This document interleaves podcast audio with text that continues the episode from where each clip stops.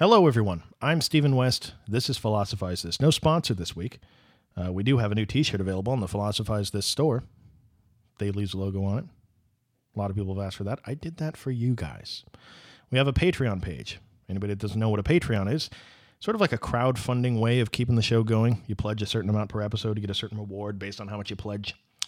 Finally, we have an Amazon affiliate program. Allows you to click through a banner on the front of the website, sends you a cookie. You buy something within the next 24 hours, and the show gets something like, I don't know, 0.00003% of every sale for driving traffic to the site. It adds up, though. All right. So if any of that stuff interests you, it's all on the front page of philosophizethis.org. Thank you for anything you can do. Today's episode is on the great post World War II debate between Jean Paul Sartre and Albert Camus. I had a lot of fun making this episode today, and I, I hope you guys love it. So let's start out the episode today with a thought experiment. Hypothetical situation. By the way, if you're not a capitalist, switch up the thought experiment accordingly. Hypothetical situation. Let's say that Obama's grand secret plan that he's been cooking up for the last eight years that we're all waiting for, let's say it finally comes to fruition. Let's say he imposes martial law. Finally.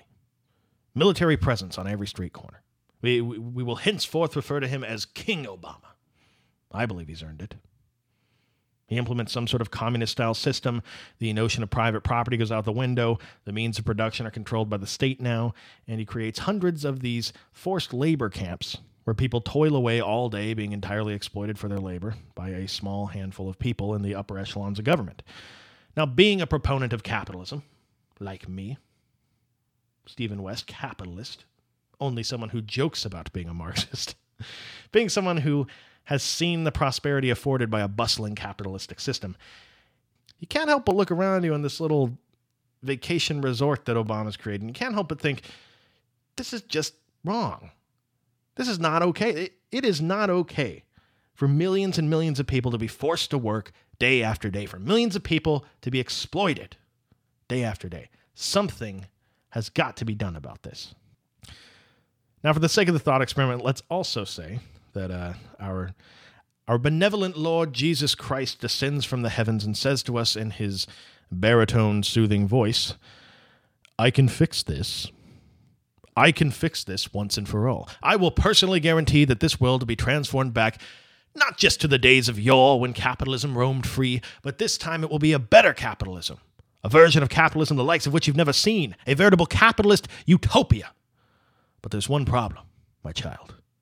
I'm going to need something from you for me to do this. I'm going to need you to allow one innocent person to be killed. You won't know the guy. You, you won't know the guy, don't worry. He, he's probably one of those people that drives too slow anyway. Point is, I'm going to need you to be okay with me killing one innocent person in the name of this transformation that will occur, that will ev- eventually lead to the elimination of the suffering of millions now and billions yet to be born. Do I have your okay? Well, what would you say to his kingship, Jesus Christ? Is the unfortunate cost of ending one innocent person's life now worth the elimination of the suffering of billions of people to come? Now, if you feel yourself leaning towards the yes in answer to this question, consider this. How about 100 lives to end the suffering of billions? How about 10,000? How, how about 10 million lives? I don't know if much changes about the moral underpinnings of that choice, but the way we feel about it certainly does, right?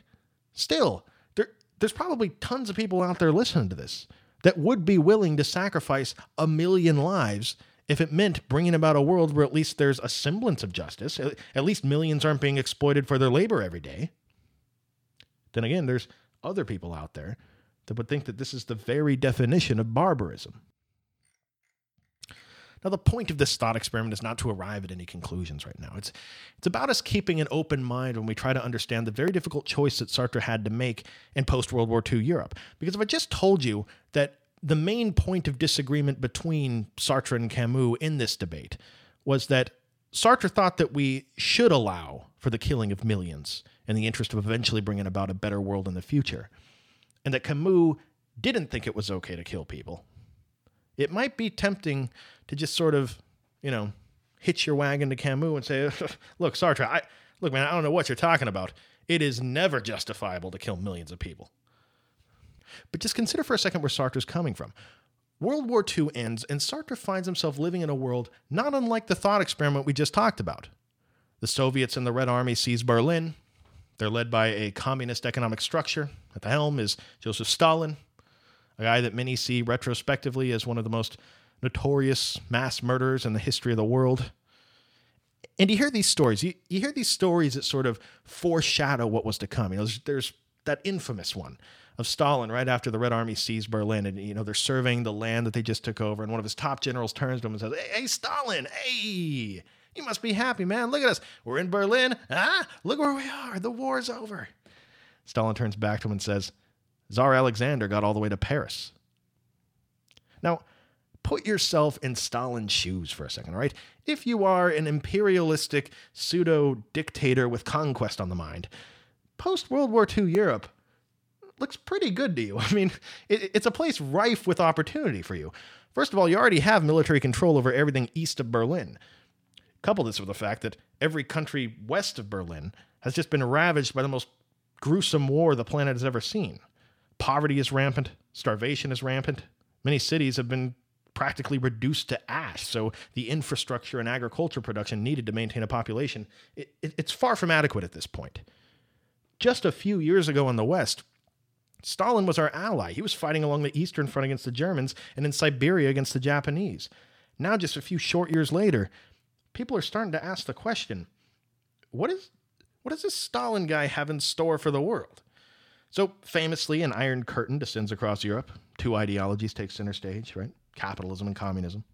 And if you're a capitalist living in the United States during this time, you start to worry about what the people of Western Europe might do out of desperation. You, you worry about the fact that if you're a population that is disenfranchised, poverty stricken, crippled from the wages of war, this is a, a hotbed for rash political actions that may have serious consequences. I mean, this is how totalitarian dictators ascend to power in the first place. You know, people are starving and desperate, and here's some charismatic dude with a mustache. He's got a secret handshake and he can talk really well. He comes along and he gives the people a message of hope. And think about it this message of communism in particular, the message of the eradication of private property, the elimination of the exploitation of the worker, jobs and certain basic services for everyone this is a very alluring concept if you're part of a post World War II disenfranchised population, especially when it's on your front doorstep. The fear of the West during this time is that Stalin, who's at the head of this communist revolution, is going to continue to try to extend his sphere of influence and ride this communism momentum as far and as long into Europe as he possibly could. In other words, somebody living on the capitalistic side of that Iron Curtain, they may have felt like there is this coercive ideology founded on exploitation called communism that's trying to take over the world. We have to stop them. But consider the fact that to Sartre, a, a staunch proponent of communism all throughout his life, but particularly post World War II, he found himself on the other side of this Iron Curtain. And what's interesting to think about is that he would have felt the exact same way about capitalism that somebody in the West would have felt about communism. Think about it. What is what is capitalism to Sartre? Capitalism is a system hell bent on growth and expansion. It's a system that benefits from evangelizing itself and recruiting more nations to become capitalist because, well, it, it gives them more customers. It's a system founded on exploitation of the worker by a handful of people at the top. Sartre, yeah, he, he too was afraid that a coercive ideology that exploits people was trying to take over the world, and he was going to do anything he could to try to stop it. Now, I know what you're thinking if you already know that Sartre backed Stalin. Why does this have to be an either or, Sartre? I mean, look, I, I get that you're against capitalism, Sartre. But why does that mean you have to fall in line with Stalin's communism? You know, I've read the Communist Manifesto. Nowhere in there does it say anything about killing tens of millions of people. Why'd you have to side with Stalin, Sartre? Well, make no mistake, Sartre tried desperately not to. He, he, privately denounced a lot of what Stalin did. He even went so far as to try to start his own political party. Um, but alas, you, you, know, just like the uh, just like that guy I used to go to high school with that tried to start his very own vape store, it, failed. It failed so so badly. oh man, vape store. So Sartre finds himself in a predicament. The world's already the way that it is. It, it's not like after World War II ends, everything resets and goes back to normal. No, Uh, just a few years ago, things were in chaos. Just a few years ago, in order to not be literally extinguished from the world by Hitler, we had to side with this guy named Stalin, a guy that, yes, we eventually found out might be a little off. Um, and on, on top of that, he has occupational control over most of Europe. Uh, he has the most powerful army in the world. And he happens to love the idea of his face being on a giant poster on the side of a building. But despite all of this, at least he's a communist to Sartre, right? He's the only guy that's talking about revolution. And with the Cold War looming and all of his other attempts failing at backing a communism that Stalin wasn't a part of, Sartre found himself in a position where he needed to take a side as a prominent intellectual at the time. And to Sartre, in this Iron Curtain world where these two ideologies are in a struggle for dominance, you only have two real sides to choose from. And anything that weakened the Soviets directly helped the enemy to Sartre. And if Sartre's got to choose between a communist system with the wrong leader or a capitalist system founded on the exploitation of the masses, that choice was easy for him to make. Now, as I said before, the key disagreement that started this debate between Sartre and Camus was this question Is it justifiable to kill innocent people as a political means to an end? Killing innocent people or saying nothing when innocents are killed in the interest of bringing about a much better world in the future? This was the question they were answering when it all came to a head in 1952. But what's interesting is, despite them being very good friends for many years, you know, both of them are very similar people. Both of them were prominent voices of the resistance during the years of German occupation during World War II. What's interesting to me is that this disagreement that was played out publicly in 1952, if you look at their philosophy closely, it was actually there the whole time.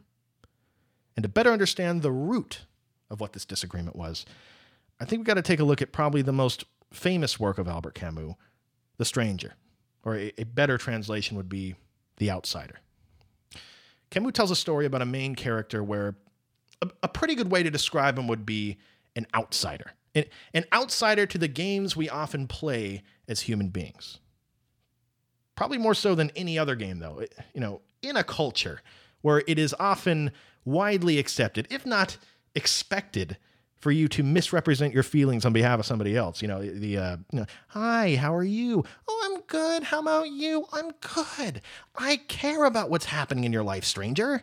In, in that world, Meursault, the main character of the book, refuses to. The book has one of the most famous opening lines ever. It perfectly encapsulates Meursault as a character. It says, quote, Mother died today. Or maybe it was yesterday. I don't know. End quote. Let's just think about that.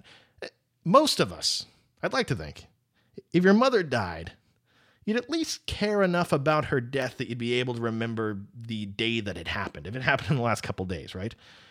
But Meursault doesn't. Now, I'd also like to think that even if you didn't care that much about the fact that your mom died, when you're around the friends and family members in the subsequent weeks that are grieving the loss, I'd like to think most of us would put on at least kind of a, a somber tone out of respect you, know, you, you, probably wouldn't be gleefully dancing around the house to some John Philip Sousa, for, at least for a good couple weeks. this first line of the book just shows the sort of apathy Meursault has of the people around him and his unwillingness to lie about feelings that he doesn't have just for the sake of going along with everyone else. So I'll give you the abridged version. The the book is filled with tons of these sorts of scenes that illustrate just how much Meursault doesn't care about family or or friendship or community or really anyone. And the story comes to a climax when Meursault actually shoots a guy, kills him. Not because he has a problem with him, he actually doesn't even know him. He he shot him just to feel what it felt like to pull the trigger.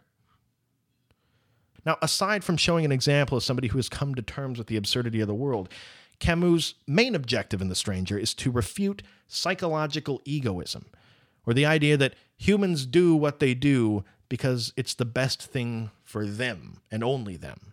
Altruism is an illusion. It, it may seem like we're doing something because we care about somebody else. We may tell ourselves that that's the reason we're doing it. But in reality, ultimately, we're doing it because it helps us in some way. You know, maybe we feel a feeling of superiority over other people when they're dependent on us. Now, Camus didn't think this was the case. This is the reason he wrote the book this way. He thought that when people read the book, the fact that nearly everyone has a really hard time relating to the cold, disinterested feelings of Meursault, the main character, this shows that we don't seem to just do things for ourselves and only ourselves. There, there seems to be something about our nature as a human being that cares for and does things for the sake of other people around us. But where does that come from, if it's there? Where does that come from? Now, you can think any number of things. Whether you think it's a personal God that programmed into us a desire to care about other people around us, whether you think it's uh, this desire to care for others comes from the mammalian brain, you know, that, that it behooves the propagation of the species to care about and do things for other members of the species. Wherever you believe this came from, one thing's for certain Camus seems to be implying that caring for others is part of what makes us human, that it's some sort of essential property that we have. He seems to be contradicting the idea that existence precedes essence. This is the fundamental difference in their thinking that's the cause of the disagreement. Sartre's saying, look, World War II happened, all right? No question this is not a perfect situation, but the fact remains Stalin is in power whether we like it or not. So if you see the gulags and the forced labor camps and anybody that disagrees with Stalin disappearing or being murdered, if you see all this stuff and you're on the communist side of things, you're really left with two choices. What are we going to do? We got to consider which of these two options is statistically most likely to yield a better world. Do you just completely overthrow the government? Risk somebody even worse coming to power? Or capitalism taking hold? Or do you say, yes, yes, this is a, a horrible situation, but we're so close. Look at us. Maybe, much like Machiavelli talked about in The Prince, this is a phase, a, a temporary, albeit unfortunate situation, but a necessary phase that our government has to go through to eventually bring about a better world one day. Now, on the other hand, for Camus, if we have this part of our nature that seems to care about others around us, you know, these connections where we care about others, our, our friendships, the, the people that we love, if we acknowledge how they're one of the biggest potential sources of pleasure we have as human beings, how can we ever, in good conscience, accept bloody totalitarian revolutions where untold numbers of people suffer as a condition for our happiness. He says, Look, Sartre, man, I, I get it. I, I, I get what you're saying. Maybe the deaths of these people are a necessary means to an end to bring about a better world. But here's the problem with that you don't know whether that world is ever going to exist. It, it hasn't happened yet. Nothing guarantees it will happen. How can you so cavalierly throw around people's lives on a maybe? He said, this notion, the, the idea that oh, if only we kill a couple more million people, then we're going to be at some sort of political utopia. This is nothing more than committing philosophical suicide. You're suspending your critical thinking about the absurd. You're looking to some future utopian world that doesn't exist and pretending as though it does because you don't want to contend with this one. Camus says he thinks this sort of idealistic political thinking ultimately can be traced back to Hegel and Marx because, as far as he can tell, they were the first person to talk about this alternative view of history where reality is this historical process that's all leading to some sort of concrete endpoint. But the problem, Camus says, again, is what if you're wrong about that? What if there is no concrete endpoint? He said all these people have really done is say, hey, hey, we don't like these old absolutist ways of looking at politics, you know, things like the divine right of kings. Let's replace it with some new type of absolutism. He thought, what happened to these people? What happened to these people? Because you got to wonder. Why have there been so many gruesome wars and revolutions all throughout the 20th century? We never saw a, a, mass hysteria in the vein of a Hitler or a Stalin before the 20th century. What happened? What changed about the world? Well, Camus thought this is yet another side effect of people realizing that we live in a universe where a God doesn't have a plan for you, and there's not some guy that's going to come back wearing flip flops that's going to deliver you from all the evils of the world. He says, We're starving for a Messiah but we don't have one. And when we realize we don't have one, we create one. We elect this person who says they got all the answers for us, a, a powerful person that's going to deliver us to a better world. We, we put every ounce of enthusiasm we have behind them. We make 40 foot high likenesses of them. We, we faint when they walk by us and touch our hand like they hit, like they hit us with some sort of Buzz Lightyear attack. We do all of this to Camus because we're trying to fill a void. We're trying to replace that Messiah that we don't actually have. So obviously, Camus and Sartre differ on their views about what constitutes a just revolution. Um, and when Camus sees the style of revolution playing out that was going on at the time, he writes, in my opinion, his greatest work, but it fell under heavy criticism during his time. It was called The Rebel. Camus' goal in writing The Rebel was to completely rework and change the average person's perspective on what a revolution should look like. His, his thinking was in this new world that we're living in, where there's no objective morality that we can appeal to, can't we all just accept a few things? Can't we all just realize, look, we're we're hurling through the void on this massive spaceship together. We're condemned. Can't we all just come to some kind of minimum level of dignity and respect that every person deserves, no matter the political strife that's going on? One of his main goals when he was writing it is to find a specific level of dignity, a, a rule where we can say this far and no farther. So Camus releases this book, obviously against communism, obviously against the way that the current revolution's going. And remember, Sartre would see this book as a direct affront to him and the cause he's living and dying for every day. Remember, anything that hurts the Soviets is directly helping the enemy. So Sartre doesn't respond right away. Uh, he, he doesn't give the stinging critique that people are expecting. Um, eventually, after a long time, he tells one of his younger contemporaries named Francis Jeanson to critique Camus' work, which was probably intentionally done as an insult. I mean, I mean, like if you're anything, if you're a competitive Monopoly player, and some guy challenges you to a game of Monopoly, and you say, you know what? Why don't you play my little brother first? How about that? Yeah, that's how much disdain I have for you and your uh, go passing $200 collecting abilities. I bet you use the iron as your little guy that walks around the board, don't you? The iron, the worst one. Disgusting. Well, uh, well, to put it briefly so we can get to the real drama here, Sartre's little brother uh, critiques some stuff. He says that Camus doesn't understand Hegel and Marx properly. He says that Marxism didn't lead to Stalinism, Stalin led to Stalinism. Uh, Camus writes back to him insulted and says, Look, obviously you aren't interested in actually understanding what I wrote. You're just interested in straw men and ad hominem attacks. Uh, so he pressed him further on the concept of history and said more generally that he's tired of, quote, seeing seasoned militants who had given their all to the struggles of their age lectured and censored by armchair philosophers whose hands are clean, end quote. Now, just looking back on it, it, it kind of seems like Camus won that particular game of Monopoly because this is when Big Daddy Sartre decided he was going to throw his hat into the ring, all right? Just to give you an idea of the tone of Sartre's response to Camus, uh, his first line that he writes is this, quote, Albert, our friendship was not an easy one, but I shall miss it. End quote. He, he says things all throughout his response, like, quote, What if your book simply shows your philosophical incompetence? And if your reasoning is inaccurate? And if your thoughts are vague and banal? End quote. He even spends nearly an entire page lecturing Camus like he's a philosophy professor on how Hegel and Marx viewed the concept of history. He was going to educate him. He says that Camus sitting there morally judging history as though he's some sort of outsider up on an ivory tower interpreting it. When in reality, he says, you're just as much a part of history as everyone else. You're creating it too. And when you ask a question like, what if you're wrong about the end point of history that we're all heading to? The point isn't to know what the end of history is, the point is to create one. He even, he even accuses Camus of abandoning his existentialist principles. He says, quote, Where is Meursault, Camus? Where is Sisyphus? Where today are those Trotskyites who preached permanent revolution? Without a doubt, assassinated or exiled. End quote. Now, Camus wrote a long, detailed response to Sartre, but he actually never sent it. Um, at a certain point, he just didn't see what good could come of it. I mean, Sartre obviously severely misunderstood Camus' work if he thought that he was an existentialist. I mean, Camus may have asked some existentialist questions throughout his work, but he never espoused the idea that existence preceded essence. He even said explicitly during his life, I am not an existentialist. This is a place where a lot of people get confused, I think. There's a big difference between an existentialist and an existential philosopher. Existentialism is the specific term coined by Sartre and Simone de Beauvoir to describe the particular way of thinking that they laid out.